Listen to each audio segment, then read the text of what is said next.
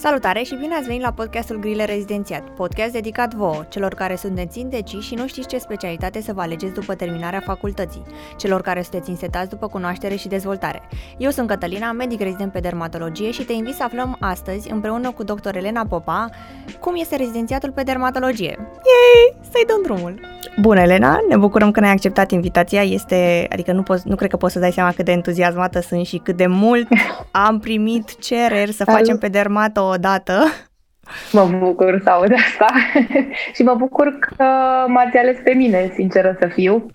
Chiar m-am simțit super onorată când mi-ai scris, trebuie să recunosc. Da, păi tocmai că știm că ai o prezență online atât de mare și multe fete și uh, candidați la rezi și cei care vor să fie dermatologi te urmăresc și tocmai de asta am zis că ce persoană mai bună există. Am înțeles, mulțumesc. Și, și specialist. Să că am, uh, chiar am mulți foști studenți, uh, inclusiv ca pacienți acum de când sunt specialistă și, și, pe, și în mediul online sunt uh, destul, interacționăm destul de mult. Uh, nu știu dacă tu știai asta, de câțiva ani noi pe Grile Rezi facem câte un sondaj înainte de examenul de rezidențiat cu câteva luni și așa, așa să aflăm cam uh, care sunt preferințele pentru ce vor să-și aleagă ei. Și Dermato în fiecare an a fost în top 3. Anul ăsta este pe locul 3. Uh, nu, asta n-am știut. Da, anul trecut a fost pe locul 2 când am dat eu.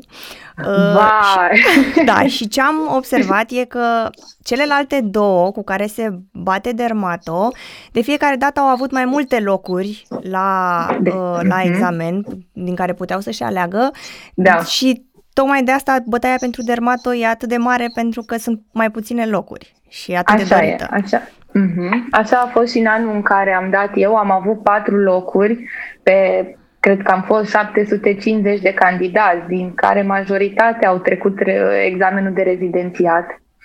Uh, și patru locuri pe 700 de oameni, mi se pare extrem de puțin. Uh, a mai fost un post le mai iei în considerare. Am mai da. fost un post și atunci am fost cinci care am intrat în anul în care am fost eu rezidentă, în anul întâi. De ce crezi tu că se află dermato mereu în top? Sinceră să fiu, mi se pare că uh, specialitățile medicale au prins tot mai mult avans în fața specialităților chirurgicale.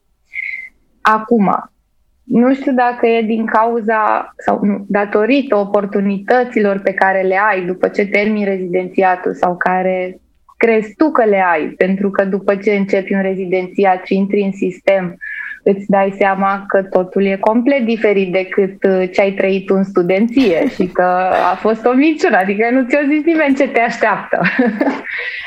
Asta odată. Uh, într-adevăr, dacă ești chirurg și n-ai sală de operație, practic n-ai loc de muncă. Când ești pe o specialitate medicală, cumva te gândești că hai ce-mi trebuie într-un cabinet, inclusiv la noi pe dermato.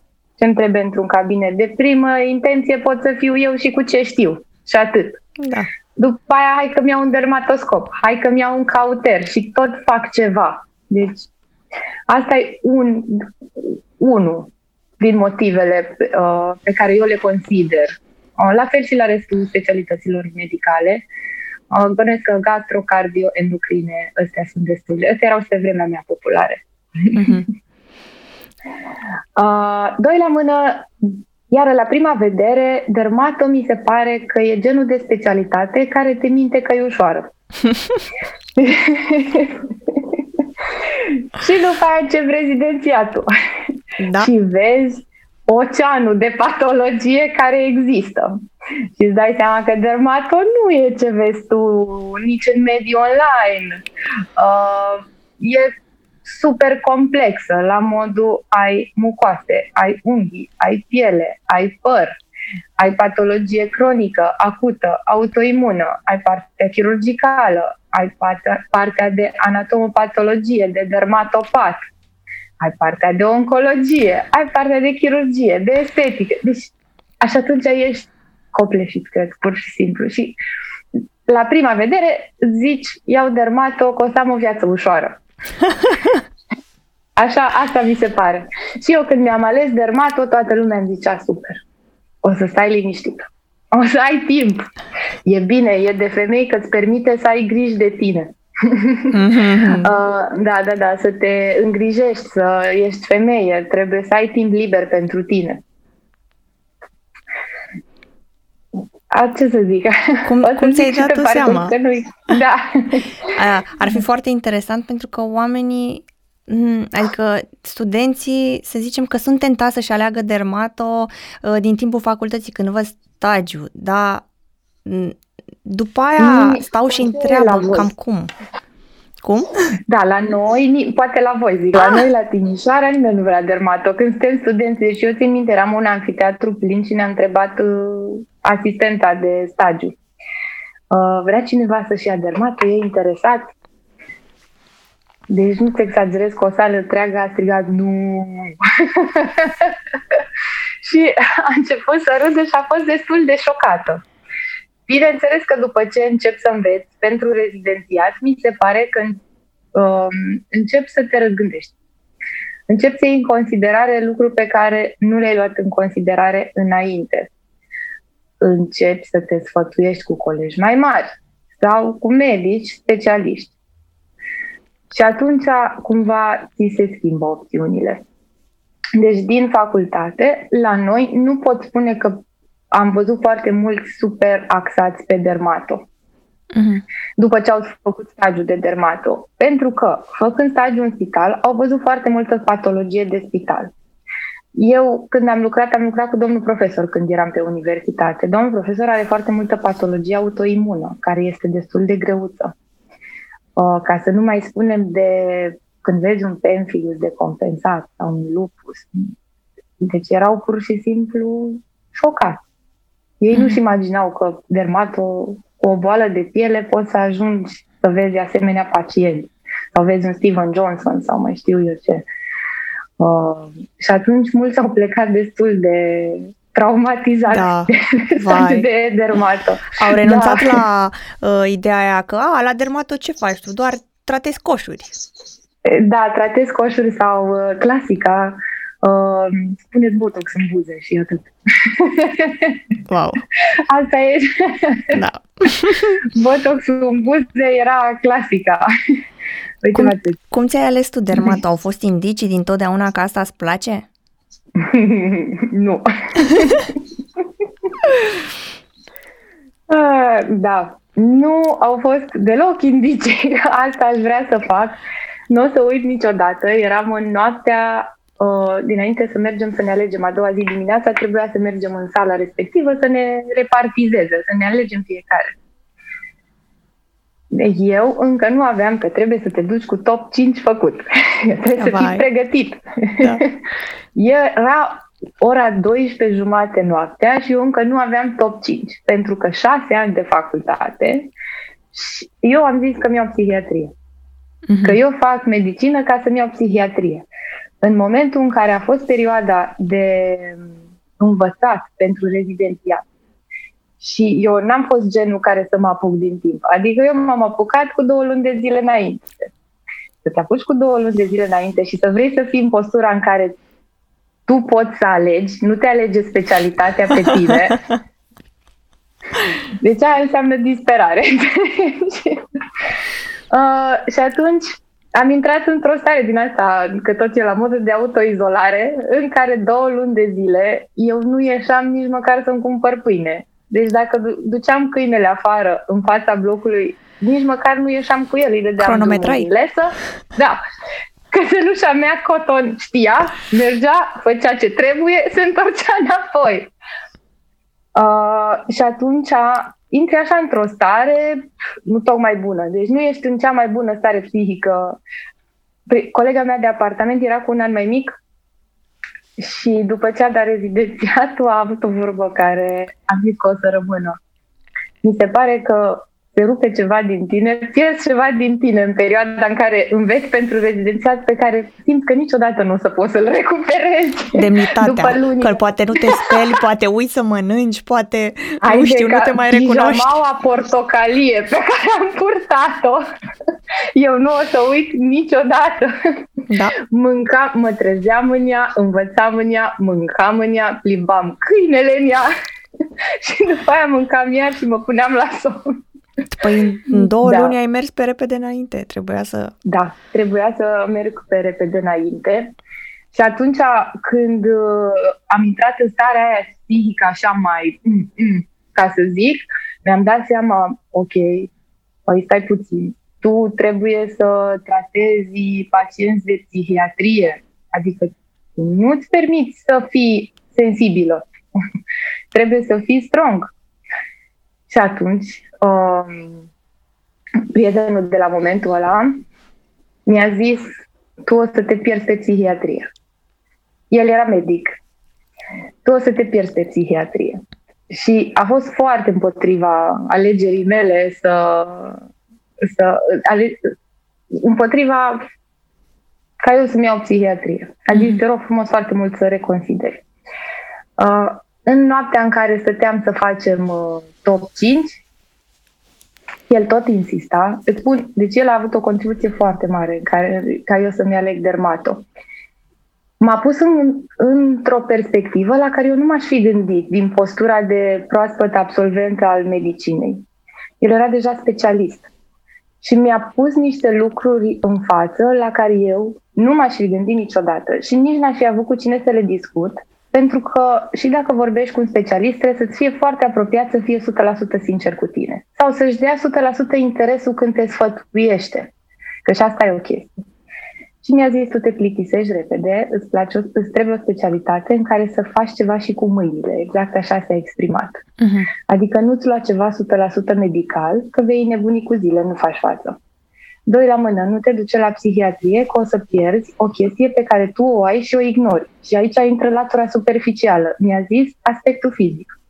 Pe cuvânt. Deci, efectiv, eu niciodată nu m-am gândit la chestia asta și zice, uh, de ce nu te duci pe o specialitate unde să-ți folosești toate calitățile pe care le ai, nu să te îngropi într-un spital de psihiatrie unde nimeni nu investește nimic, din păcate. Uh-huh. A fost asta. Uh, doi la, și, asta. și atunci un pic s-au restrâns opțiunile și am zis, ok, nu vreau chirurgie mare, dar trebuie un pic de chirurgie, ceva să faci intervențional. Exact așa mi-a zis. Un minim să ai intervențional. Dacă nu, te vei plictisi. Atunci era oftalmo, dermato uh, și am luat în considerare și ginecologia. Că până la urmă, acolo, până la urmă, poți să alegi tu ce faci. Da. A și radiologia. Pentru că ai radiologie intervențională. Uh, așa am ajuns cu top 5 care primul era oftalmo, by the way, și Doamne ajută că m-a ocolit. A contat punctajul la asta sau? Uh, da, erau numai două locuri de oftalmo. Uh-huh. Două locuri. Două locuri s-au luat, nu că rapid, extrem de rapid, îți dai seama. Cu toate că am obținut uh, o notă bună. Deci chiar am fost în postura de a alege. Uh, și pe locul 2 era dermato. Pe locul 3 era radiologie și cumva după era ginecologie și ultima anestezie. Uh-huh. Și aceasta am luat-o în considerare.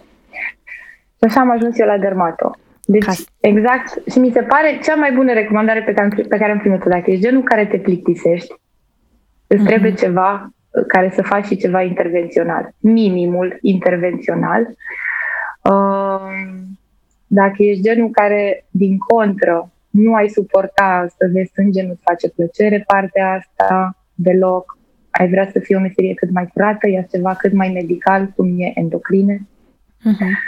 uh, sau psihiatrie, iar era chiar medicală, deci noi... Și cam atât, pentru că în rest pe mine nu mă atrăgea neapărat. Eu am și făcut la un moment dat o postare în care spuneam că eu nu aveam habar în ce mă bag. În sensul că m-am lovit de o aria medicinei care era mai comercială decât eu credeam. Și eu credeam că mă fac medic și eu sunt medic, pe dermato. După care am văzut că toată lumea se crede expert în dermato și că există o promovare a consumului de produse dermatologice pe care eu nu am intuit-o până atunci, pentru că nu era ceva Eu mereu am fost cu chestii minime pe care să le folosesc. Uh, după care a început estetica. Uh-huh. Am văzut cum a, cum a început boomul de estetică în România. Și zic, Doamne, în ce m-am băgat, că eu n-am anticipat așa ceva. Și da. a fost, adică în capul tău a fost ceva de bine sau ceva de rău? Nu, am fost foarte dezamăgită. Pentru mm. că, din cauza, din punctul meu de vedere, e o părere strict personală. Din cauza ce vorbim majoritatea în mediul online, pentru că asta se cere, mie mi se pare că se pierde din esența a ceea ce presupune dermatologia de fapt. Când, pentru că noi aici vorbim cu viitori medici, nu vorbim cu pacienții. Uh, ce vezi în mediul online nu este ceea ce vei face tu în fiecare zi din viața ta, într-un cabinet sau într-un spital. Patologia pe care o să o întâlnești este complet diferită. Bineînțeles că mulți se gândesc că ajungi în punctul în care tu ai libertatea de a-ți alege ce vrei să faci și ce nu. Dar până să ai libertatea să-ți alegi ce vrei tu să faci și să faci numai o chestie, durează ani de zile. Adică Spune-ne un pic, cu ce, se întâln, cu ce s-ar întâlni ei zilnic pe secție, ca să-și dea seama? O, teroarea mea, ulcerele venoase. Oh, no. Asta erau pentru mine. Mai bine dăm un pacient cu pemphigus, dar nu dau ulcer. Da. Ulcere venoase. Uh, boala venoasă cronică e o mare parte din patologia care este spitalizată. Uh, boal, patologia autoimună. Și aici intră multe, de la psoriasis, lupus, uh, care sunt boli complexe, boli de care nici n-ai auzit, poate, până să fii efectiv rezident pe dermato. Uh, toate buloasele, toată patologia de buloase. Astea mi se pare că sunt internările în spital cel mai mult.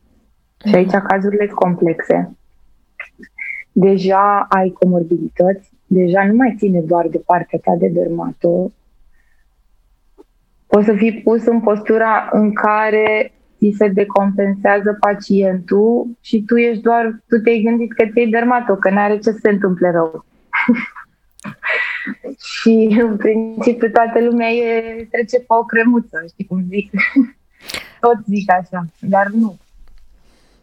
Asta mi se pare, că o să vezi foarte multă patologie cronică în spital și uh, să te aștepți la frustrarea că sunt niște boli care nu sunt vindecabile. Uh-huh. Și atunci să te aș- să, asta e, mi se pare iar o chestie importantă, să fii împăcat cu sentimentul de frustrare. Pentru că o boală cronică, recidivantă, cu evoluție Uh, pe care tu nu poți să o anticipezi și tu la un moment dat o să creezi o conexiune cu pacientul respectiv și tu îl vezi acum că l-ai, l-ai făcut bine și în șase luni vine înapoi rău, ți se rupe un pic sufletul și te frustrezi și pe tine ca medic. Mm. Asta e chestia. Deci, boli cronice recidivante, mi se pare că vezi foarte mult în spital. Vezi, eu cât am fost rezidentă, poate și ție ți se întâmplă. Am văzut aceiași pacienți internați și reinternați. Deci, efectiv, am crescut lângă anumiți pacienți uh-huh. pe care ori nu reușești să-i bagi în remisiune completă, pentru că vindecași nu poți să-i numești, ori uh, boala recidivează pur și simplu la un anumit interval de timp. Și te bagă un pic în depresie chestia asta. Cam care ai zice tu că e cel mai interesant caz pe care l-ai văzut până acum din toată patologia dermatologică din anii tăi de rezi? Cel mai interesant? hmm. am, am mai multe cazuri preferate, dar pe mine ceea ce m-a impresionat cel mai mult a fost să văd cât de mult influențează starea psihică bolile dermatologice. Deci eu această conexiune n-am crezut că există la nivelul la care am trăit-o pe secție. Să vezi pacienți, de exemplu, cu psoriasis, care teoretic ar fi trebuit să aibă cam același curs. teoretic. Deci e în considerare vârsta, bolile asociate, stilul de viață, mă refer ce joburi au. Că nu poți să compari. Uh, și uh, tratamentul pe care sunt, extensia bolii când încep tratamentul și tratamentul pe care sunt, pe care îi bagi. Și să văd că în funcție de tipul de personalitate, unii pacienți mergeau foarte bine pe același tratament și unii pacienți pur și simplu nu reușești să-i bagi în remisiune completă. Asta mi se părea. Și țin minte, o să țin minte toată viața un profesor care era cu psoriazis pe uh, terapie biologică. Și era pe o terapie biologică pe care, teoretic, în timp, ai fi dezvoltat anticorpi și n-ar mai fi fost eficientă. Practic, omul ăla era pe terapia biologică de 15 ani de zile și nu mai avusese o placă de psoriazis. Oh. Exact. Mai știi cum era omul ăla? Echilibrat, 100%. Deci respectos. De la cum venea la internare, cum își respecta programările, cum vorbea, cum... Deci tot ce îi se întâmpla, el trata cu un calm și un respect pentru tot ce era în jurul lui incredibil. Când, și nu numai pe mine m-a impresionat. Deci când venea omul ăla la internare, noi ne băteam cine să-l ia. Era un dulcic. Era incredibil. Incredibil. El foarte mult, foarte mult mi-a plăcut. După care am avut un pacient cu Steven Johnson uh-huh. uh, de 75 de ani într-un stadiu avansat de boală. Deci mi-am pus problema că nu scapă. Uh-huh. Deci doamna aia iară nu o să uit. Deci ea să uita și avea afectarea mucoaselor gravă și la ochi și la gură și tot. Se uita la noi și cum reușea să vorbească. Se uita și zicea, domnișoara doctor, uitați-vă la mine. Eu în două săptămâni plec pe picioare de aici. Așa zicea. Băi, ne crezi că în două săptămâni o pleca pe picioare de acolo? Wow! exact. Cum? Păi ce înseamnă... Doar de pe cuvânt, de, că tratamentul doar același, ai protocoale, ai... Deci nu ne-a venit să credem. Nu ne-a venit, atâta de mult își dorea femeia aia să treacă peste episod. Uh-huh. Deci orice îi dădeam, ziceam, s-ar putea să simțiți asta, asta, asta, să nu fie, ne spuneți dacă e ceva, nu există. Zicea, nu există, mi îmi face bine, că eu de-aia mă fac bine, incredibil, incredibil, nici pe ea nu o să uităm. După ce s-a externat, ne-a scris și o scrisoare și ne-a dat o felicitare în care a vorbit. De, eram o cameră plină de rezidenți plângând acolo. No! exact. Și îți rămân. Îți rămân cazurile astea. Și am mai avut un caz uh, cu o doamnă pe care, din păcate, am pierdut-o, mm. care era un uh, pemphigus paraneoplazic, neoplazia descoperită tardiv, și uh, s-a decompensat treptat, mai ales pulmonar. Și pe doamna aceea nu o să uit, pentru că nu era nici din localitate și cumva eu eram fata ei acolo. Deci cine s-a îngrijat? Că numai eu. Și când a trebuit să-i facem transferul, efectiv a trebuit să mă duc cu ea peste tot. Deci de la pe ambulanță, la cealaltă secție, la cealaltă secție să le spun tot ce e, eram după o gardă în ziua în care a trebuit să fac toate lucrurile astea, nu mâncasem, nu dormisem, nu mă spălasem. Deci știți sentimentul ăla când efectiv se scârbă de tine, deci nu, ești ultimul om, te simți. Și m-am dus cu ea la, la pe cealaltă secție în condiții în care știam că nu-i bine. Și uh, simțea și ea că nu-i bine. Pentru că uh-huh. omul simte. Asta e ce iar nu te învață nimeni. Deci omul când simte că nu mai are șanse, mi se pare că se vede în privirea lui și cam zice. Și după ce am făcut tot, am văzut o patie, am zis că gata, aici rămâneți internată, o să vină și fica dumneavoastră în două zile. Și s-a uitat în ochii mei și mi-a zis că mulțumesc pentru tot ce ați făcut pentru mine. Și în două, trei zile Aia a fost. Da. Dacă ai fi pusă iar în fața unei alegeri, ai alege tot Timișoara sau ai face rezidențiatul în alt centru? Tot Timișoara. E... Experiența mea experiența mea a fost una foarte frumoasă, dar nu cred că coincide cu experiența, nu este relevantă. Uh, eu sunt un caz fericit doctorii cu care am lucrat mi se par cei mai buni doctori din Timișoara și și la nivel național. Uh, inițial am lucrat cu un medic care după aia și-a dat demisia.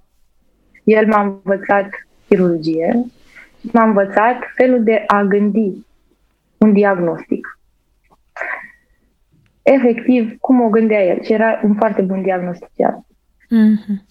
Și după aia, cum să dai tratament în funcție de după care el a plecat și am început să lucrez în paralel în privat cu o doamnă doctor care iar nu o să uit cât trăiesc. Dar toate prin niște circunstanțe foarte fericite. Dacă zic că deșteaptă, e puțin spus. Deci este puțin spus. De la ea am învățat cum să îți impui, să te impui, să-ți impui respect în fața unui pacient, fiind extrem de de treabă uh-huh. și cu zâmbetul pe buze. Și pe lângă asta, uh, și ea era foarte bună pe diagnostice și tratamente pe partea clinică. Uh-huh. După care, ultimul an jumătate, deci eu în patru ani am făcut oricum uh, dublu de ore. Că mergeam dimineața la spital și uh, patru zile pe săptămână mergeam în privat, ajungeam la ora 8 acasă. Iar ultimul an jumate am lucrat cu domnul profesor. Uh, care este, era foarte mult pe partea de cercetare și studii. Și în momentul în care am avut o conexiune cu dânsul foarte bună, foarte, foarte, foarte bună, și prin dânsul am fost expusă la partea asta de știință. Și atunci la mine s-au închegat toate. Am avut primii ani clinic chirurgie, clinic chirurgie, după care am avut clinic clinic, după care am avut știință clinică. Mergeam după masa în continuare la doctorița din privat. Iar uh, cu domnul profesor colaborăm foarte bine. Efectiv, orice granturi, fellowship-uri avea, mi le trimitea, mi le forwarda fac direct. El oricum forwarda la toată lumea. Dar eu i-am spus din start când am început să lucrăm că eu vreau să călătoresc prin lume prin burse de rezidenția, dacă se poate. Și mi-a zis, oriunde, am zis, oriunde mă duc. Dacă primiți în India, eu mă duc. Mie îmi dați forward că eu fac tot ce trebuie. Deci nu te exagerez că tot ce primeam mi le dădea mai departe. Și de asta experiența mea a fost una foarte bună. Pentru că eu ultimul an jumate, deci a fost, cred că, cel mai frumos an din viața mea. Pe lângă că am învățat foarte multe, am de la Washington, Geneva, Nisa, Londra. Deci nici nu le mai știu pe toate. M-am dus prin bursele acestea primite cu care dacă eu nu lucram cu domnul profesor, nu puteam să... Pentru că m-a ajutat și pe partea... Bineînțeles, erau câștigate pe baza unor lucrări. Și atunci dânsul mă îndruma și pe partea asta științifică. Uh, cum uh, a fost primul an de rezidențiat pentru tine? Oh. deci, pornind de la uh, fata care și-a ales dermatul cu trei ore înainte de, de repartiție, uh, am ajuns și pe secție, știi? în prima zi. Habar n-aveam cu ce să mănâncă. Și nimerit la doctorul acesta foarte bun, care avea un volum de pacienți inimaginabil inimaginabil, nu știu, de pe se, se lucra la el de nebuneai, săreau capacele, plecai de acolo, nu mai eram om. Țin minte, primele, după care, el de obicei avea mulți rezidenți, că avea volum mare de muncă. Două erau gravide Vai. și, era ușor, și oricum erau în ultimul an Uh, după care, și o, o fată era, avea o chestie, o patologie de care nu vreau să vorbesc, e intimitatea ei și atunci pe ea o scuzam cu prima ocazie, adică nici nu trebuia să ne anunțe. Dacă era un pic rău, nici nu se punea problema să vină. Da. Și după 3-4 luni de rezidențiat anul întâi, după 3 luni am rămas singură cu doctorul ăsta. Deci țin minte că era iunie undeva, băi știi cât am slăbit? Deci ajunsesem, aveam 49 de kilograme, cât îmi umblau picioarele. Țin minte când eram la vizită și înainte de vizită trebuia să-i spun așa pe scurt ce are fiecare și cel mai mult țin minte că eram singură și aveam 23 de pacienți. Deci aveam 23 de foni. Măi, și mă întreba cât are VSH, nu știu cine. Și știai? Nu știu, mă uitam, el zicea, stai să mă uit. Se enerva că el era și pretențios. El era pe principiu repede și bine. Deci noi așa lucram, știi, trebuia să fie repede și și bine. Și zic, stați puțin să mă uit. E un VSH, Elena, nu știi să ții minte un VSH? Și mă uitam am, am 24 de VSH-uri în mână, credeți-mă că nu mai știu cât are. Vai. După patru luni, după care el era și foarte de treabă, na, dar era foarte pretențios, dar mocălit, deci n-am mai avut emoții cu nimic. După care mă duceam, m-a văzut, știi, cum treptat deveneam obosită și n-am mai te întristeze, așa, știi, să începe să se vadă pe tine. Intram dimineața, mie nici nu-mi place să mă trezesc de vreme, intram dimineața toată bosunflată și mă întreba, ești în depresie? Și eu îi ziceam, da. și el zicea, e bine. Înseamnă că ești pe drumul cel bun. exact așa îmi zicea. Deci, jur. Și zicea, te crezi proastă și că nu o să știi niciodată dermatologie, așa Și ziceam, da. Și el zicea, ești pe drumul cel bun. Și zic, cum adică? Și zice, uite-te la mine, Elena, nu te descuraja că ești bine. Exact așa mi-a zis. Eu prime, primele șase luni de dermato, când eram rezident, mă duceam, el era timișoran și atunci stătea cu părinții. Intram în casă, imediat lângă ușă, mi-aruncam ghiozdanul și mă duceam direct în, camer, în cameră la mine și urlam la maică mea, maică mea zicea, hai la masă, hai, cum a fost ziua? Lasă-mă în pace, mă mut pe medicină de urgență. Eu nu mai pot să fac așa ceva. Vai. Și închideam ușa și nu mai ieșeam. Zice. Și atunci mi-a explicat că nu ai cum să nu te simți copleșit. În primul, prim, cel puțin primele șase luni. Pentru că uh, patologia e foarte vastă și să pui un diagnostic de certitudine pe dermatologie este foarte greu. Necesită foarte multă experiență. Dermatologia este o specialitate vizuală. Deci depinde foarte mult de tine ca medic să fii un diagnostician bun sunt niște pattern care la un moment dat, dacă ai vizualul ăsta în tine, se repetă și începi uh-huh. să le vezi. Uh, dar asta necesită foarte multă practică, deci să vezi foarte multe cazuri, cazuri, cazuri, cazuri, nu și la un moment dat și mi-a zis, ai răbdare, o să fie bine.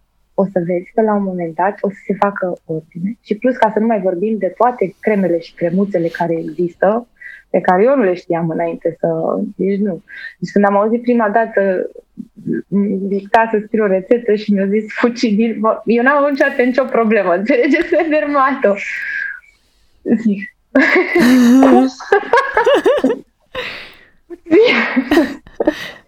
M-am uitat la fetele mai mari și au început să râdă și am zis, ce denumire are? Și care acest posibil, nu știu ce zic. Ah. Dumnezeule, zic, Dumnezeule, suicid, zic. Cum înțeleg? Dar foarte, nu. Mi s-a părut extrem de greu. Pentru mine, primele șase luni au fost foarte grele, după care m-am desensibilizat complet și m-am călit și de acolo nu m-a mai speriat nimic. Pe cuvânt. Deci după ce am lucrat atunci singură de la bun început, când mi-a pus bisturiul în mână, eu nu mai luasem un bisturiu în mână și eram deja în sală și mi-a zis asta tu o faci, foc. Că eram sterilă. Și eu m-am uitat. Mm. Era un carcinom bază celular pe spate. Dar eu n-am mai tăiat niciodată. adică... și mi-a zis, stai acum, avem trei luni. Și a zis, astăzi e prima dată. Zice, crezi că era mai bine să zic o seară înainte să-mi vine dormită azi? Așa da. mi-a zis. Da, da, corect. Zice, nu mai bine o facem așa? și uite așa m-a desensibilizat complet. Deci nu. Dar Cam este care foarte greu. Dacă mă întreb pe mine, nu știu, mie mi se pare că e foarte greu. Eu fiind programul Programul a stat în România ca rezident, dacă suntem sinceri, e lejer. Da. În principiu, depinde cu cine lucrezi. Deci asta e, experiența fiecăruia nu este uh, relevantă pentru toată lumea. Eu, la, când am lucrat cu el și fiind singură, nu aveam timp să scriu foile și tot, tot, tot și externele să le fac în timpul programului, până la ora două când el pleca. Și atunci, eu după două stăteam să completez foi, să-mi fac analizele, să fie foile bine scrise, să completez histopaturi, ce am făcut în ziua respectivă la... Pentru că ți era și principiul repede și bine. Deci uh-huh. și verifica să fie totul super bine pus la punct. Uh, și spun sincer că eu ajungeam destul de târziu acasă în primul an, ajungeam pe la patru uneori, chiar ajungeam pe la patru și până la patru nu stăteam. Deci nu stăteam, nu stăteam pur și simplu. După care, uh, schimbând medicul cu care am lucrat, s-au mai liniștit lucrurile din anumite puncte de vedere. Plus că și echipa a fost mult mai mare, că și la noi, dacă era echipa mai mare, atunci puteați să vă organizați eficient și să terminați mai repede. Deci foarte mult depinde de echipa cu care lucrezi, de restul rezidenților, de cât trage fiecare și dacă înțeleg fiecare că dacă lucrăm împreună, plecăm toți mai repede acasă. și atunci totul e mai bine.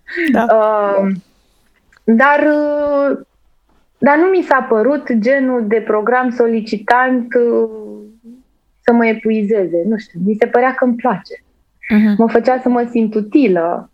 Eu nu aș fi crezut vreodată că o să pot să-mi sune ceasul la 6 și un sfert dimineața, să nu-mi fac somnicul de prânz de o oră, jumate, două și să mă trezesc a doua zi iară și să o țin așa patru ani de zile și totuși să mă simt utilă și că îmi place și că aș lua-o de la capăt în fiecare zi. Uh-huh. Nu. Gărzi există? Cum? Ai făcut gărzi? gărzi. Da, eu am făcut, dermat. eu am prins și gărzi. Acum nu mai sunt, ce... nu? Nu, nu s-au scos, dar am prins când au fost și gărzi. Nu recomand. Mulți se așteaptă uh, că una... ce urgență vine pe dermato, cam ce urgențe îți veneau ție? Uh, să nu vă imaginați că trebuie o, o urgență ca să-ți vină pacient în gărzi. Deci urgențele sunt interpretabile pentru omul de rând care nu face parte din domeniul medical pentru el e o urgență orice. Da. Și atunci nu dormi și pentru o candidoză de... Păi, nu, deci asta nu o să niciodată. Când am fost trezită la două noaptea, măi, dar nu mă pot supăra pe domnul acela pentru că avea o candidoză genitală.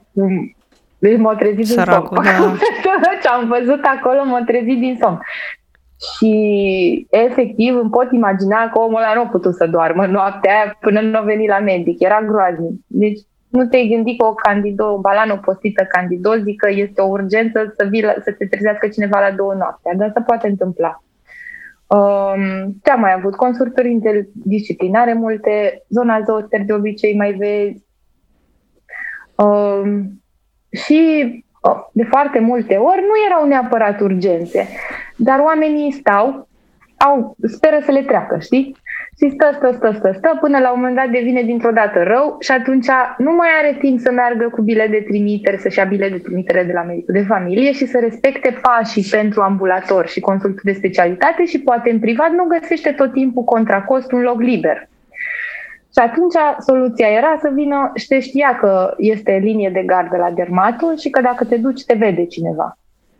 Și se crease așa o chestie. Dacă s-a, în momentul în care s-a creat un precedent, cam veneau pacienții în gardă cu patologie care nu era neapărat de, de primiri urgențe, era mai mult de ambulator, dar ce să faci?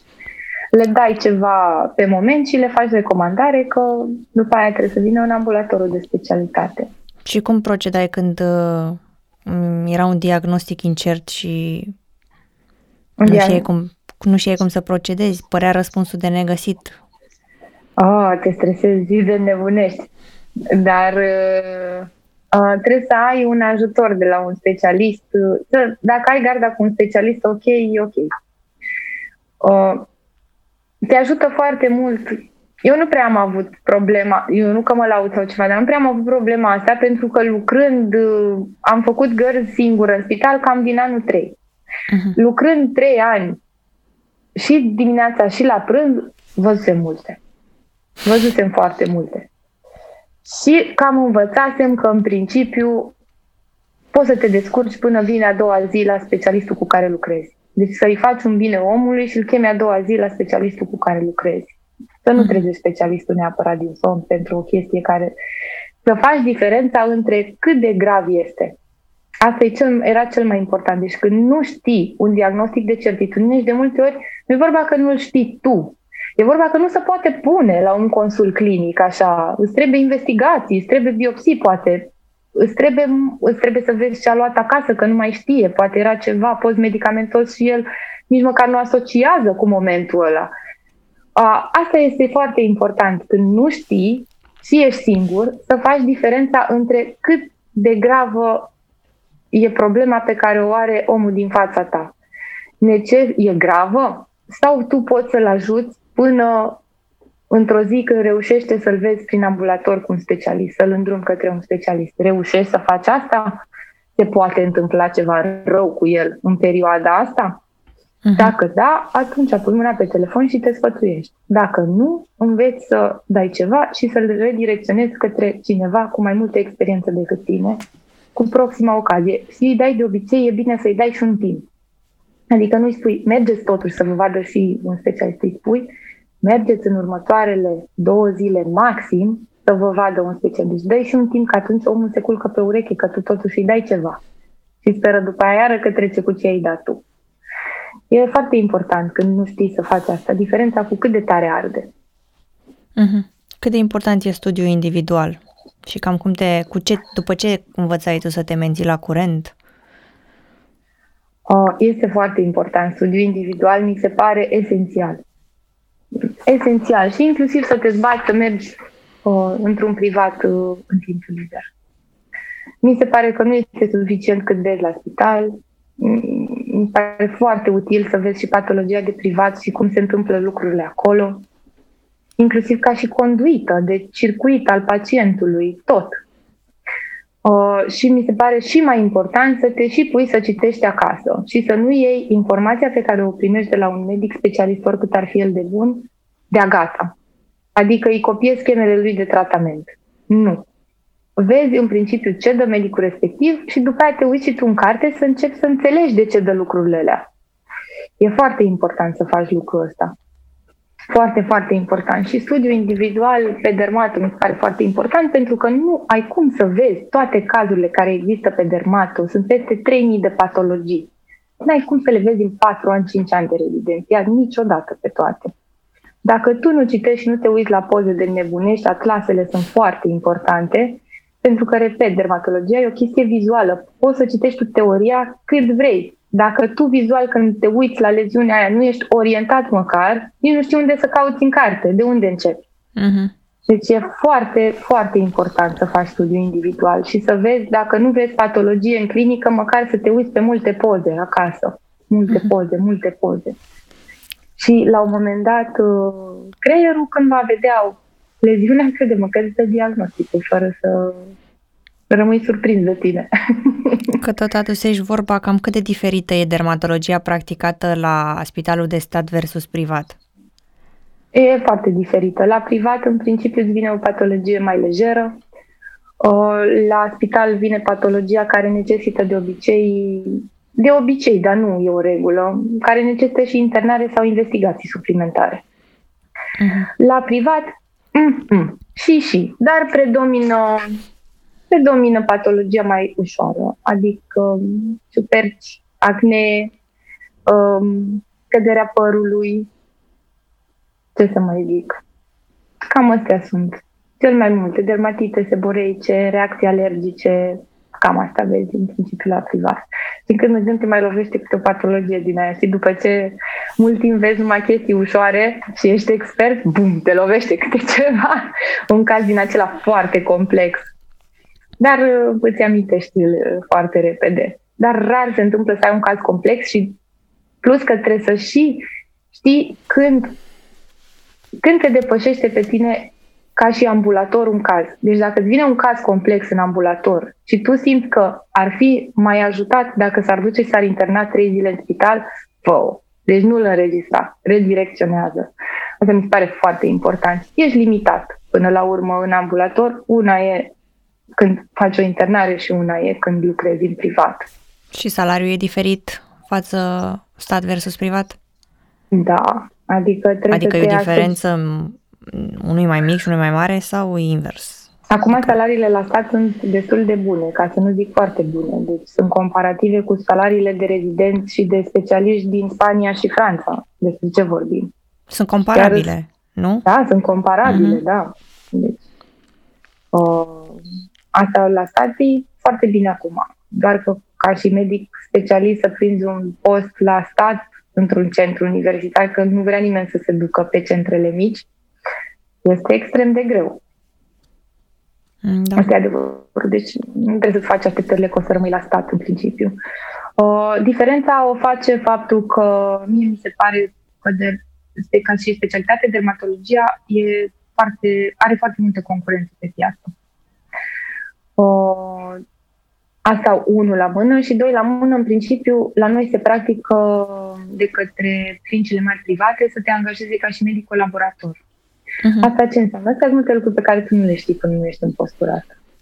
Asta înseamnă că tu lucrezi la procent din ce faci. Adică, ai pacienți, câștigi. Nu ai pacienți, nu câștigi bine. Te dezbire de la stat unde ai un salar fix. Adică eu pot să stau acolo 8 ore și să-mi vină 3 oameni, că la final de lună aceiași bani îmi intră. Da. La privat, lucrezi, produci. Nu lucrezi, nu produci. Deci cam așa e. Uh-huh. Asta e diferența. Uh, ne poți spune mai multe despre celelalte, de fapt nu, despre toate ramurile dermatologiei. Că ai zis la început că sunt multe, iar majoritatea oamenilor nu știu că sunt atât de multe, că de asta se fac peste 3000 de patologii. Da. Și faci atât de multe lucruri, nu știu că te poți supra-specializa pe altceva. Ne poți spune da. mai multe despre asta? Da poți să rămâi. Deci ai dermato, care poate să fie dermatologia clinică. Asta înseamnă patologia de cabinet și de spital. Asta înseamnă, exact ce am mai devreme, acne, bol de piele în general, bol de piele clinic. După care ai patologia tumorală oncologică, tumorile cu risc oncologic. De aici, poți să te specializezi pe chestia asta, deci pe dermato-oncologie, sau intervine cealaltă ramură de chirurgie, dermatochirurgie. Oricum, un minim de chirurgie e indicat să știe toată lumea, pentru că și pe, dacă ești numai pe partea de patologie, deci pe dermatologie clinică, de cele mai multe ori ai nevoie de biopsie ca să-ți pui un diagnostic de certitudine. Și atunci, o mică, mică, mică chirurgie, tot trebuie să faci.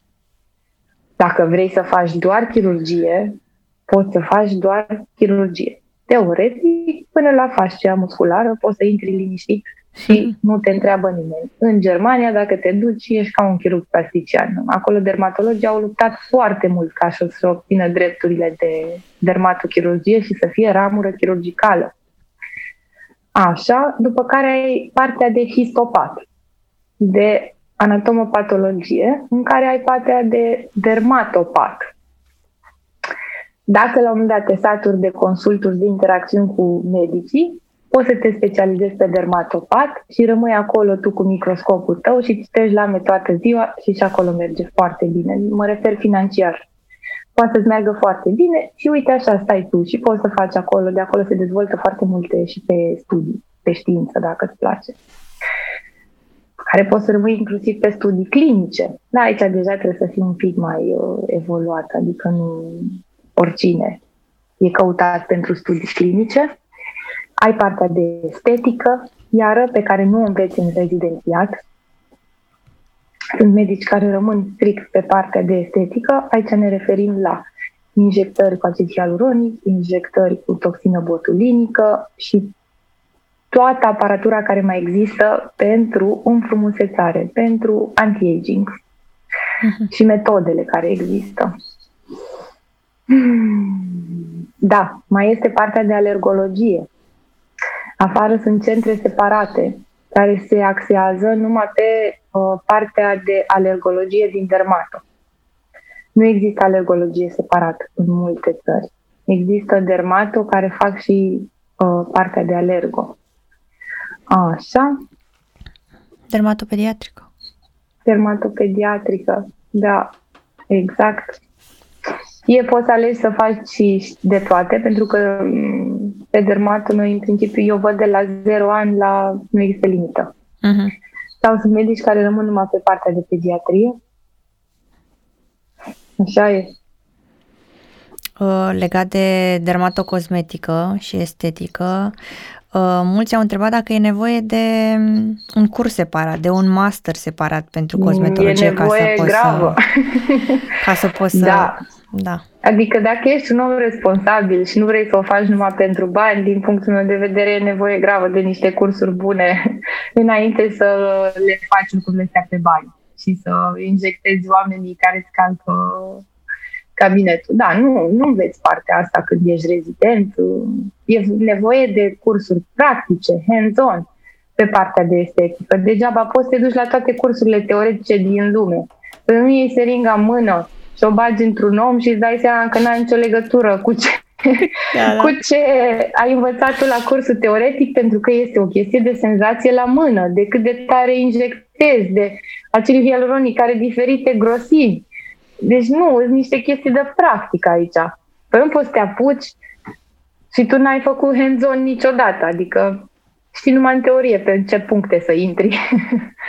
nu, îți trebuie foarte multe cursuri care costă destul de mult și în care vei investi. O greșeală este să te apuci de cursuri când ești rezident mic și tu după nu ai posibilitatea să injectezi, pentru că teoretic nu ai voie. Că, na, sunt posibilități cum poți să faci asta, dar tu teoretic nu ai voie.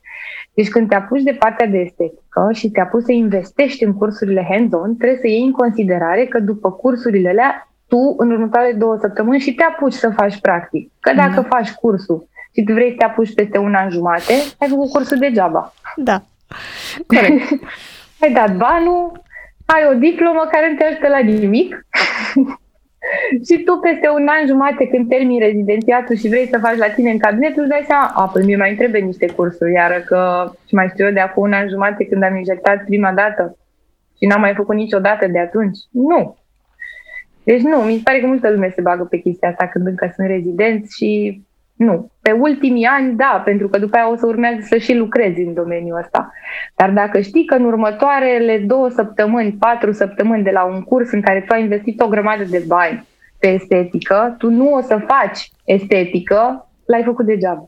Ai zis că cursurile alea costă ceva, dar un avantaj pe care am înțeles că cei rezidenții de pe alte specialități nu prea l-au e că la noi congresele sunt gratuite, nu?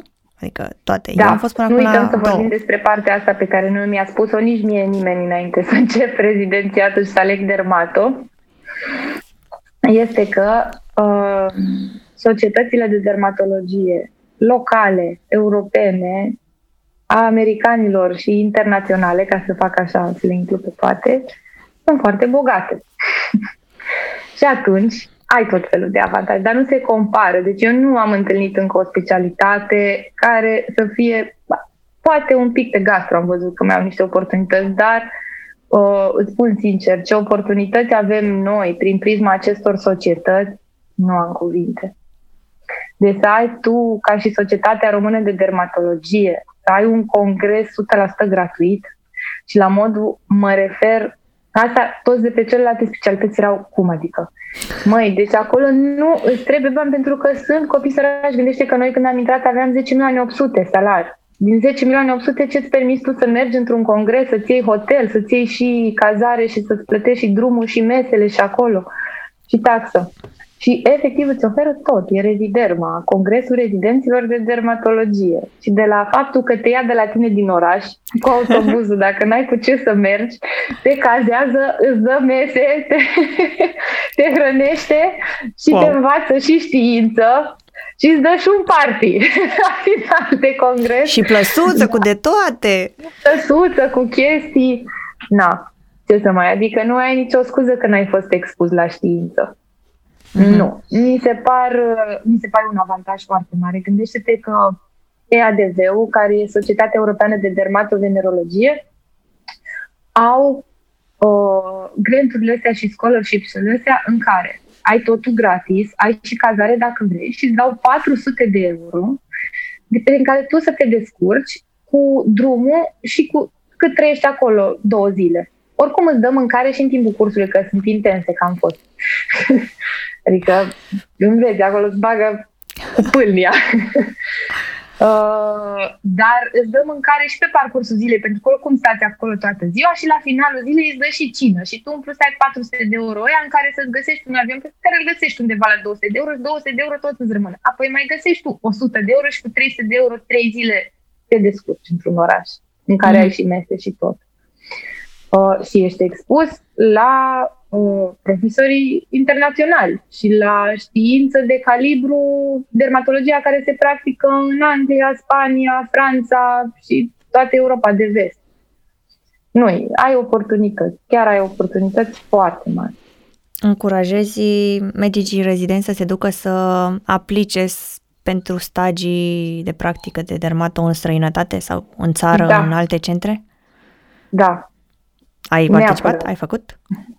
Uh, eu n-am avut șansa asta. Să știi că eu când mi-am căutat și unde mi-am căutat, nu se căutau rezidenți. Îmi ziceau numai specialist, specialist, specialist. Și îmi venea să nebunesc cu chestia asta.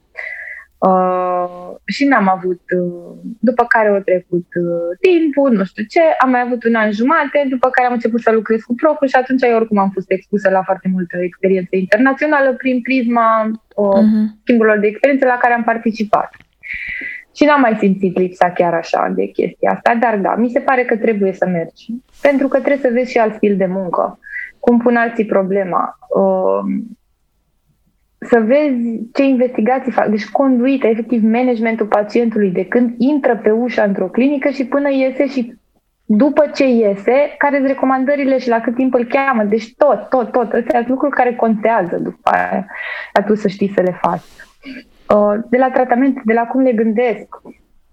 Deci și numai dacă te duci pentru experiența de a te expune unui mediu complet necunoscut, care te mhm. va maturiza. Și să zicem că profesional îți dai seama că ce făceai tu cu medicul tău în România, pentru că se întâmplă, era peste ce fac ăia unde te duci. Uh, nu contează. Măcar personal o să crești și o să te maturizezi. Și e bine uneori să vezi și că nu trebuie să ne subestimăm cu ceea ce învățăm aici și ce facem aici. Și asta. Că uneori noi plecăm cu complexul ăsta, că ai terminat rezidențiat în România sau mai știu eu ce și ai un complex de inferioritate. E bine uneori să mergi și să vezi că n-ar trebui să ai complexul de inferioritate. Mm, foarte exact bine văzut, da, da. Da. Iar la noi în țară sunt centre pe care le-ai recomanda? Alte centre? Nu mă pricep așa bine, să știi. Să știi. Eu sunt genul care eu mi-am cam văzut de părticica mea și atât. Nu prea mă... Și am avut medici cu care am lucrat foarte bine și atunci nu prea m-a interesat să mă, să mă implic în alte centre, să mă gândesc, să mă duc în altă parte. Că am fost destul de mulțumită în centrul meu. Uh-huh. N-aș putea să spun. Chiar n-aș putea să spun. Nu, m-am mai întâlnit cu o fată care acum e la uh, congresul de... Nu congresul, a fost... Nu știu cum să-l numesc. o experiență la Nisa în care ne-au ales, mai știu, 60 de rezidenți din toată Europa, am fost aleși și ne-au dus acolo o săptămână și la fel, ne-au băgat dermato cu pâlnia. Deci. și acolo uh, am cunoscut o fată care era la rezidențiat în București. Uh-huh. Aveam cumva aceeași experiență. Deci ea muncise foarte mult și individual, dar în același timp a fost apreciată pentru faptul că muncea individual și atunci a fost remarcată și avea și avantaje la spital, deci nu se putea plânge. Chiar mi pare că lucra cu profesorul Giurcăneanu. Mhm. Deci cumva, poate dacă nu era așa activă, nu o remarca nimeni și atunci n-ar fi avut uh, avantajele pe care le-a avut. De, avea cam aceeași experiență ca și mine. Uh-huh. Ca și mm. experiență după patru ani de rezi și mă rog și acum ca și specialist, ce minusuri ai găsit tu, ai întâlnit în dermatologie la noi în țară? Mi se pare, mă deranjează că nu avem lasere în spitalele de stat, adică ar trebui uh, băgate aparatură. anumite tratamente ar trebui să fie compensate și uh, să ai acces la ele în spitalele de stat. Și dacă nu sunt compensate, măcar să ai acces la ele. Uh-huh. Uh, mă deranjează că în, în funcție de medicul cu care lucrezi, tu ești expus la o anumite lucruri. Deci nu ești expus la tot. Adică sunt medici care nu fac chirurgie aproape deloc. Apoi, dacă tu lucrezi cu medicul la patru ani de zile, o să pleci un pic uh, uh, cu un handicap pe partea de chirurgie, ceea ce nu mi se pare normal. Ar trebui să fii expus la tot. Și nu suntem în România expus la tot, decât dacă te zbați tu și dai din coate. Atât. Deci, experiența rezidențiatului este, depinde foarte mult de e cumva creionată de medicul cu care tu ajungi să lucrezi. Și dacă ăla ți-e medicul 4-5 ani de zile și tu nu te zbați să vezi și pe altcineva, nu mi se pare foarte relevantă experiența pe care o ai. Uh-huh. Asta, e, asta mă deranjează la rezidențiatul din România, că nu te rotește să treci. Dacă știi că eu am un spital, medicul ăsta e bun pe clinică, medicul ăsta e bun pe chirurgie, medicul ăsta face estetică în privat. Aș roti rezidenții să lucreze toată lumea cu toată lumea. Nu să lucrezi, nu... Înțelegi? Să lucreze da, toată lumea da. cu toată lumea ca să fie expus la tot. Uh-huh. Unul e bun pe partea de știință, pe partea de lucrări. Păi dacă tu nu lucrezi cu un medic care e universitar, tu nu știi să citești un studiu, nu știi să scrii un studiu, nici, nici nu știi să faci introducere. Eu cum am pus să fac prima dată am stat închisă un weekend în casă și luni m-am dat mai să plâng, și n-am înțeles nimic. exact așa la proful. Deci el n-am înțeles nimic. și efectiv și-o luat creion, pixul și hârtia și mi-o desenat. nu o să uit niciodată desenul ăla. Wow. Eu zice, este un receptor care are două chestii aici mici. Asta are atâta kilo, de altă ăștia despre care vrem noi să vorbim au luat efectiv receptorul ăsta care are atâția kilo Dalton și l-au pus într-un medicament. Deci efectiv așa mi-a explicat, înțelegi? Nu, nu, nu, era ceva... Nu poți să zici, păi de... Tu știi câte experiență trebuie să interpretezi un studiu? Ca mult, am citit un studiu, am auzit multe studii. Lasă-le naiba de studii, că e... și dacă ești medic, tu știi, și dacă ești medic, nu e suficient să citești un studiu și să citești concluziile și ce au făcut ăia și să zici, da, așa e. Uh-huh. Așa ziceam și eu la început și mulți au tendința să creadă că citești un studiu și ai învățat ceva. Nu. Când lucrezi cu un om care are experiență pe partea asta de știință și de studii, înveți cum să nu te lași păcălit de orice studiu pe care îl citești și învață, se învață gândirea asta despre cum studiul ăsta nu e 100% relevant. De ce? Uite ce limitări are, uite ce nu știu ce, uite nu știu ce. Nu e bun. Chiar dacă mhm. a fost publicat, stai puțin. Uite-te ce lotare, uite-te la materiale și metode, uite-te ce n-au luat în considerare. Că ce, eu știam să mă uit, uh, deci m-a pus în niște perspective care nu te gândești dacă nu lucrezi cu cineva cu experiență în domeniu. Uh-huh. Tu crezi că pacienții români sunt reticenți în a merge la un dermatolog, doctor la cabinet sau un, la stat dacă se confruntă și el cu alte patologii dermatologice? Adică să fie pe principiu, de ce să merg la ăla? Nu te uiți la el cum arată? Dacă nu se poate trata pe el, mă poate trata pe mine? Ai întâlnit cazuri da, de genul? Um, eu nu prea am întâlnit de genul ăsta, dar există o reticență. Uh-huh. Mie îmi place ca pacientul să fie informat, dar este o linie foarte subțire în a fi conștient că e una să fii informat și una este să mergi la un om care de 10 ani, 11 ani, 12 ani face numai medicină și de 6-7 ani vede numai dermatul.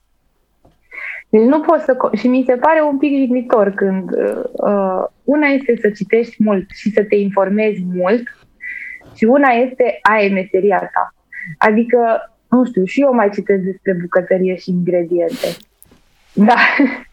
și sunt pasionată și citesc mult. Dar nu mă dau master chef, știi? adică... Însă aici, că mai mi și mie o mâncărică bună e una. Da.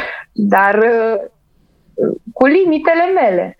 Exact așa e și chestia asta și pentru că există foarte multă, nu numai pe dermato, dar există foarte multă informație în mediul online Lumea se crede inf- foarte informată, dar uh, accept că ești foarte informat, dar una e să lucrezi în domeniu, să știi cum să integrezi și să aplici practic acea informație. Asta e deja vorba de viziune, de o experiență pe care o ai în spate, de multe mecanisme.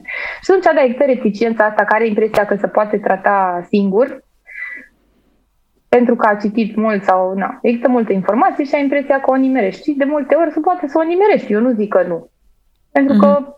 câte articole există pe Google, pe Dr. Google. Uh, și dar problema intervine când amâni, amâni, amâni, amâni și după aia vii la medic se complică lucrurile, pentru că când tot amâni și amâni și amâni și după aia uh, o chestie pe care tu o ai de șase luni de zile, vii la medic până la urmă și îți dă o cremă, un tratament, o chestie și zice te cheamă în două săptămâni la control. Dar medicul știe că te cheamă la control numai să vadă cum tolerezi tratamentul. În niciun caz nu te vadă vindecat. Și atunci tu zici că medicul ăla nu e bun, că să da ceva și în două săptămâni tu ai tot chestia aia în continuare pe tine. Dar ceea ce tu ai de șase luni de zile și ai încercat să tratezi singur și n-a trecut, nu poate să treacă în două săptămâni. Sau mai sunt oameni care vin după ani de zile de evoluție, să ne înțelegem. Și după aia te mir că durează. Deci pe cât de mult amâni o chestie să o duci la doctor, atât de mult s-ar putea să dureze și uh, cât de repede va fi tratată de acel medic acea chestie.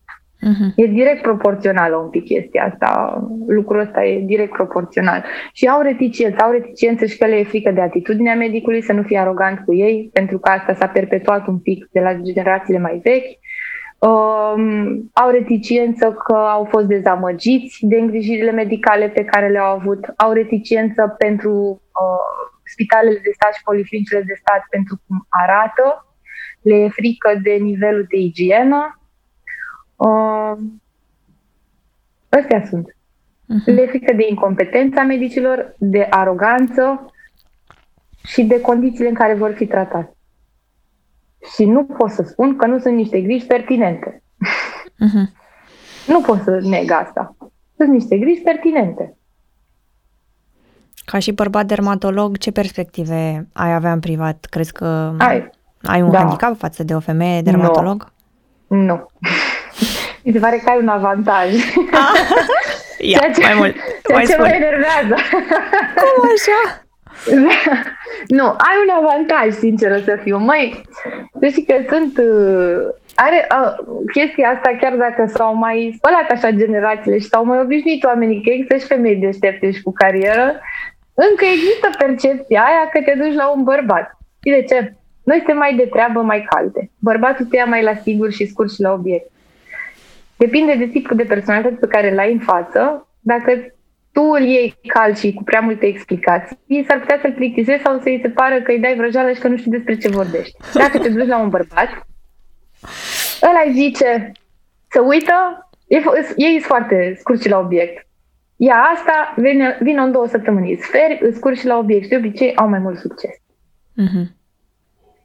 Și da, nu, nu mi se pare că au niciun handicap, mi se pare din contră că au avantaje, pentru că de, deci, psihologic vorbind, de prima intenție ai tendința să respecti mai tare un bărbat de când îl ai în față decât respecti o femeie când o ai în față și atunci um, la ei adresabilitatea e mai mare, încrederea crește, ceea ce le spune el să facă, fac, nu pun la îndoială ceea ce uh-huh. spune el și tot așa. Uh, având în vedere că piața de dermatologie atât de saturată, tu cum recomanzi să te faci diferit? Văzut? Um, să te diferențiezi de rest. Eu am reușit, dar fără să-mi propun. Eu am reușit prin mediul online, dar fără să-mi propun. Uh-huh. Adică eu când am început în mediul online aveam niciun fel de interes să-mi strâng pacientură pentru că eu nu eram angajată nicăieri și planificam o plecare din țară. Deci o pornit complet dezinteresat. Complet dezinteresată activitatea mea în online. Atunci Atunci mi-am dat eu seama că asta mi-a adus și succesul. Faptul că s-a simțit, că e o informație dată gratuit, complet dezinteresat, adică nu încercam nici să vând ceva, nici să-mi strâng pacient. Și sinceră. Da. Adică asta exact. am apreciat la tine, că pui mereu fix ce gândești, fix ce da. crezi, da. nu ai nimic exact. în spate care te împinge să spui aia fix ce... Da, de asta. Deci așa am pornit, nici n-aș putea să fiu altfel. Deci nu pot, așa mi-e fie de când sunt copil. Mereu mi-a zis, mai mereu ai făcut ce ai vrut. Nu, mă. nu. Deci n-aș fi, nici n-aș putea să fiu altfel. Eu am niște principii în viață care mă ghidează și profesional. Eu pornind complet dezinteresat, dând o informație foarte sinceră, care se vedea că e dată numai ca să ajut, mă cumva s-a strâns un awareness. După care, noi subapreciem recomandările. Deci dacă ai un pacient fericit, crede-mă că îți mai aduce 5. Deci, de, pe cuvânt. Deci e ceva incredibil. Eu chestia asta am simțit-o pe pielea mea. Când, în, în, când momentul în care începi să ai pacient care îți calcă ușa pe recomandări, că ți-o recomanda cineva care a mai fost la tine, atunci să știi că ești pe drumul cel bun și faci o treabă bună.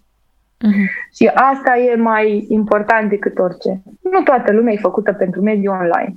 Să fim serioși. Adică nu toată lumea e făcută pentru mediul online, nu toată lumea e făcută pentru anumite lucruri.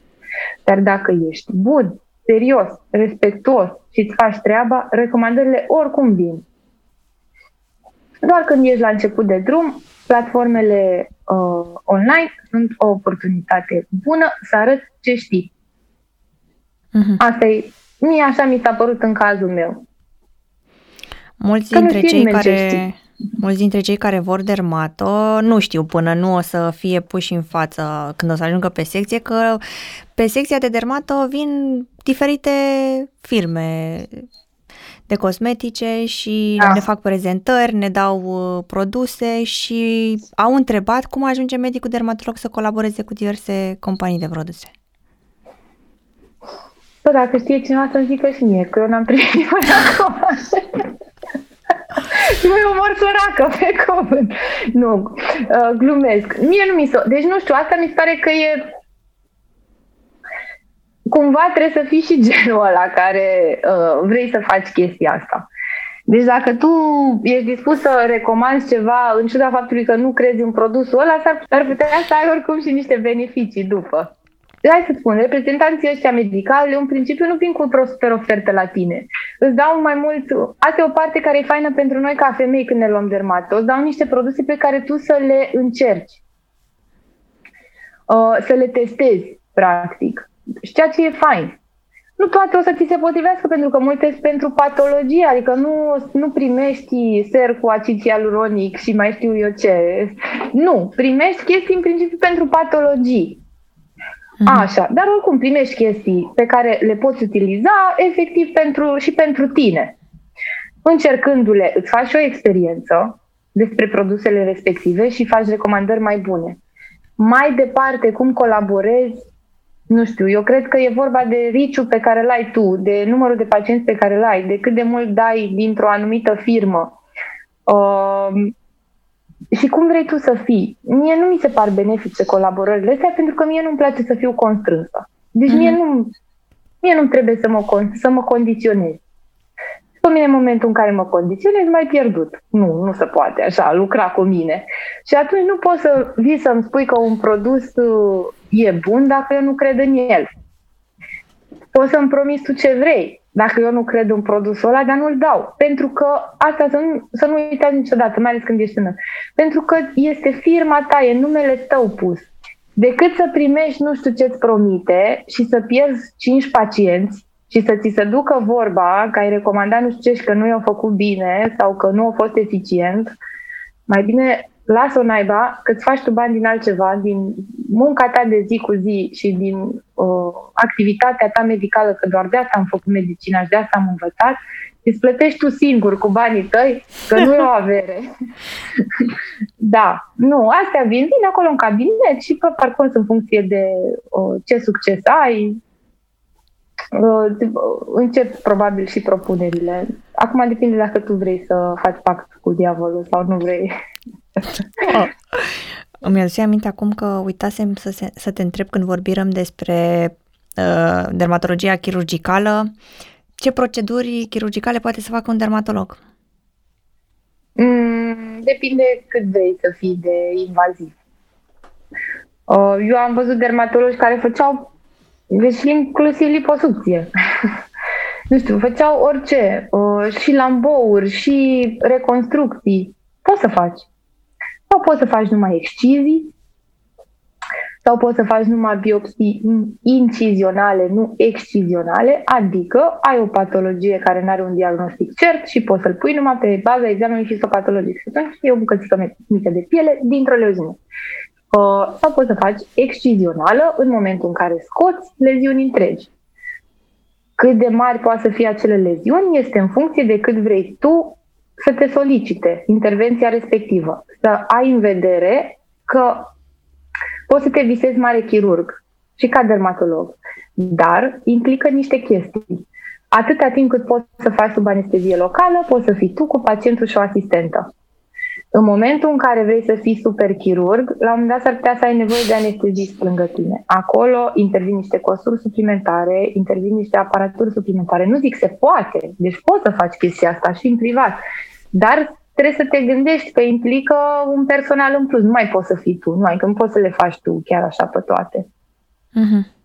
Uh, da, poți să faci foarte multe chestii, foarte Deci de la efectiv să scoți formațiuni tumorale și să faci și așa până chestii de estetică minore. Să corectezi o cicatrice, să grămadă. Din ce ai zis tu înainte, până acum, uh, tu ai lucrat și în privat în timp ce fă, erai și la spital. Nu mai știu din da. ce an ai zis că uh, ai început. Din anul da, 3. Din anul 3. Carcă. Cam da. cât de greu e jumate, să... Din anul 2 jumate. Cât de greu e să-ți găsești, mai ales după terminarea rezidențiatului, un loc de muncă în privat? Mie mi se pare greu, dar nu știu dacă pentru că principiile mele fraiere din viață mi-au zis că eu mă duc cu pile în căieri viața asta. Înțelegi? Da. Eu n-am vrut să merg pe calea asta. Și eu m-am uh, terminat rezidențiatul și am zis că am un CV bun, eu mă apuc să-l trimit. Fraier, că așa merge. Și am primit un telefon înapoi. și cum a funcționat? Nu mai sunat nimeni înapoi. Uh, deci mi se pare că e destul de greu. Deci trebuie să-ți găsești un loc undeva, să vezi cumva auzi pe recomandări. Că pleacă mm-hmm. nu știu cine de la nu știu ce clinică și că se deschide locul ăla de la clinica respectivă privată. Și abia atunci poți să te duci tu cu CV-ul sau asta se face și în marile corporații. Când pleacă cineva, de obicei, dacă au avut o colaborare bună, persoana respectivă poate să lase o recomandare. Pentru că își pune numele pe cine lasă în urma lui. Asta s-a întâmplat la mine. O colegă a plecat în Franța și a lăsat o recomandare prin care m-a trecut pe mine. Uh-huh. Am mai trecut și pe alte persoane, dar m-a trecut și pe mine. Uh, și așa am ajuns eu să lucrez la primul meu privat, la Regina Maria. Mhm. Plecând uh-huh. ea și lăsând recomandarea pe mine. Ei au avut încredere în recomandarea ei pentru că au avut o colaborare bună și au luat-o în considerare. Și atunci, înainte să facă interviuri, asta fac și marile corporații, iau recomandările prima dată a persoanei care pleacă. Și atunci uh, m-am dus la interviu, mi a plăcut de mine și nu mai continuat uh, căutările. Uh, bănuiesc că ești la curent cu tot ce se întâmplă uh, în dermato. Ce ne poți spune că mai e nou în domeniul da, dermatologiei? Da, mă întrebarea asta, ce mai e nou în dermatologie. da. Deci asta e o întrebare a unui om care încă nu e în domeniu. Da. Pentru că știi câte sunt noi în dermatologie? Nici n-am cuvinte. Contează ce te interesează pe tine, ce e nou în estetică, ce e nou în dermatoclinică, ce e nou pe terapii biologice. Sunt foarte multe lucruri noi. Ce e nou pe terapie de acnee. Noi, în fiecare lună, dacă nu citești, ești depășit de situație într-un an jumate cu ce e nou, pe cuvânt. Și asta mi se pare că în toată medicina, nu numai în dermatologie, dar în dermatologie, pf, deci trebuie să fii super la curent. Sunt foarte multe lucruri noi. Foarte multe terapii noi intră în fiecare an. Ai terapii biologice noi care își primesc aprobare, uh, ingrediente noi în produsele de uh, skincare, ca să zic așa, uh, studii noi pe chestiile astea, aparatură, nouă pe dermato, iară, mai ales pe estetică, trebuie să te adaptezi. Cred, mă, cred că o dată pe lună. Da. să te adaptezi. De asta deci... e o întrebare, depinde ce te interesează. Nu trebuie să știi ce e nou în toate domeniile, depinde ce te interesează pe tine. Da, cred că atunci când ajungi în rezidențiat și te lovești zilnic, o să te intereseze mai mult și o să vezi fix ce e nou. Că așa e destul de vast. E foarte vast. E foarte vast să răspund la întrebarea asta. Uh, mi se pare foarte mult că depinde ce te interesează. Când ești încă rezident, te interesează mai mult patologia clinică, apoi acolo te uiți la tratament, la ghidurile noi, până la urmă. La încadrările noi la cancere cutanate, la trebuie să fie adaptat din punctul ăsta de vedere. Uh, după care, dacă ești pe estetică, te interesează acolo ce nou. Și tot așa. Momentan, cei nou în dermatologie sunt foarte mult, uh, dacă ce ar putea să intereseze un rezident, este că foarte mult se studiază pe partea de terapii biologice și că astea vor fi terapiile viitorului. Dermatul e una din specialitățile în care multe lucruri se vor trata cu terapii biologice, inclusiv melanomul, care se crede că în viitor va ajunge ca o boală cronică cu care trăiești. Deci cum e hipertensiunea arterială. Uh, astea sunt lucruri care contează foarte mult. La fel, psoriații, bolile autoimune, de mm-hmm. obicei. Ca să nu te mai ține mult, că și așa ne pare da. rău că te țin rom atât. Nici de fapt, problemă. zic că îmi pare rău, dar nu pare rău, pentru că au fost informații foarte valoroase, mai ales la câte întrebări am primit. Uh, da. Ce sfaturi ai tu pentru viitorii medici rezidenți, cei care doresc dermato? Hmm. Să ia în considerare, e foarte complex. Să ia în considerare că e o specialitate foarte complexă, că patologia e foarte vastă și că vor avea foarte mult de învățat. Te va copleși la un moment dat și te va copleși cu uh, numeroasele arii care există. La un moment dat s-ar putea să simți că nu poți să acoperi toate arile astea care există și să te simți că ai minusuri ceea ce nu e ok. Pentru că e normal să ai minusuri. E greșit să te aștepți să le știi pe toate sau mai mult să ajungi să crezi că le știi pe toate. Înseamnă că nu ești conștient de ceea ce nu știi încă. Și e foarte periculos.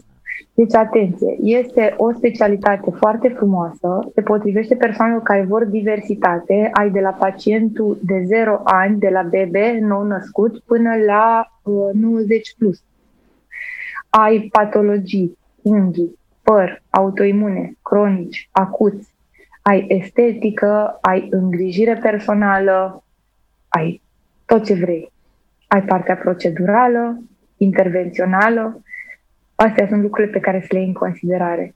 Să iei în considerare că poți să-ți faci privatul tău sau să lucrezi în privat foarte lejer să nu te streseze prea tare aspectul financiar, pentru că dacă ești un medic bun, vei face bani pe orice specialitate ai fi, nu contează. Uh, cam atât, cred. Și, să, și da, trebuie să ai uh, rezistență la, rezistență la frustrare pe dermato. Pentru că sunt foarte multe boli care se tratează destul de greu și necesită răbdare și comunicare cu pacientul. Dacă nu ești un om răbdător și care să-i placă să comunice cu pacientul, nu prea se potrivește. Deci se creează niște legături între medic și pacient, bazate mai ales pe comunicare, pentru că patologia, marea majoritate a patologiilor sunt cronice și atunci omul ăla va veni la tine destul de mult. Și am paciente cu care mă văd odată la două luni de doi ani de zile se creează o legătură. Dacă tu nu ești un om răbdător și căruia să-i placă comunicarea, nu, e, nu ți se potrivește. Trebuie să-ți placă un pic să lucrezi cu oamenii. Trebuie da. să-ți placă să lucrezi cu oamenii, da. A, dar și încă ceva mai vreau să zic. Asta iar mi se pare o chestie pe care o întâlneam și la studenții mei și care mă enerva.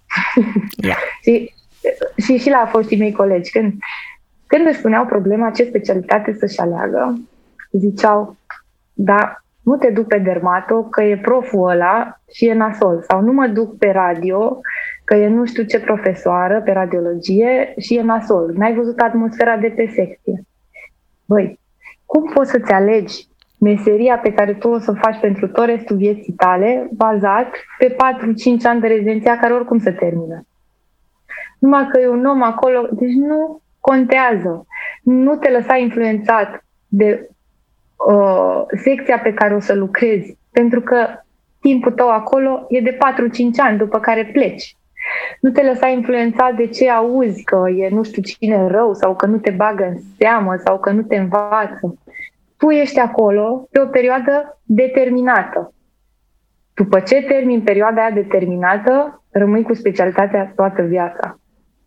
Dacă tu ți-ai ales ceva numai ca să ocolești nu știu ce profesor sau nu știu ce ai auzit tu că e pe secția aia, mi se pare nasol.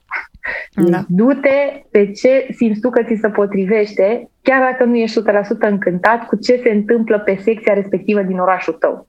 Că nu rămâi acolo toată viața. Exact. Asta mi se pare foarte important. Păi noi îți mulțumim că ai dat curs invitației Drag. noastre. A fost o plăcere să stau două ore aproape cu tine să vorbim. Sper, sper că am oferit niște informații care să-i ghideze. Eu nu mi-am pregătit să știu niciun răspuns dinainte, dar nu exagerez cu nimic, adică efectiv m-am văzut aici, am, mai, am făcut conexiunea și ne-am întâlnit. Nu le-am pregătit. Astea sunt uh, uh, e experiența mea proprie spusă fără să pun vreo perdea și fără să o gândesc prea mult am, început, am încercat să dau sfaturile care pe mine personal m-au ajutat și care aș vrut să le știu, aspecte pe care aș vrut să le știu înainte să ne aleg dermato.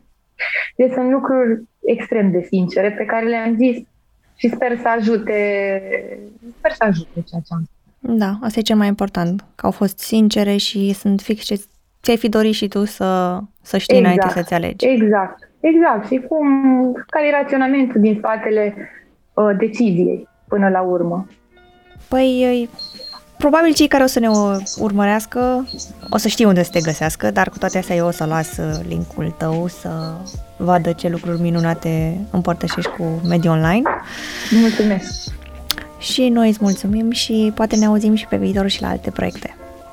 Sigur, cu cel mai mare drag. Mi-a părut bine. Și mie. Mi-a făcut plăcere. Pa, pa! Seara faină să aveți. Ciao!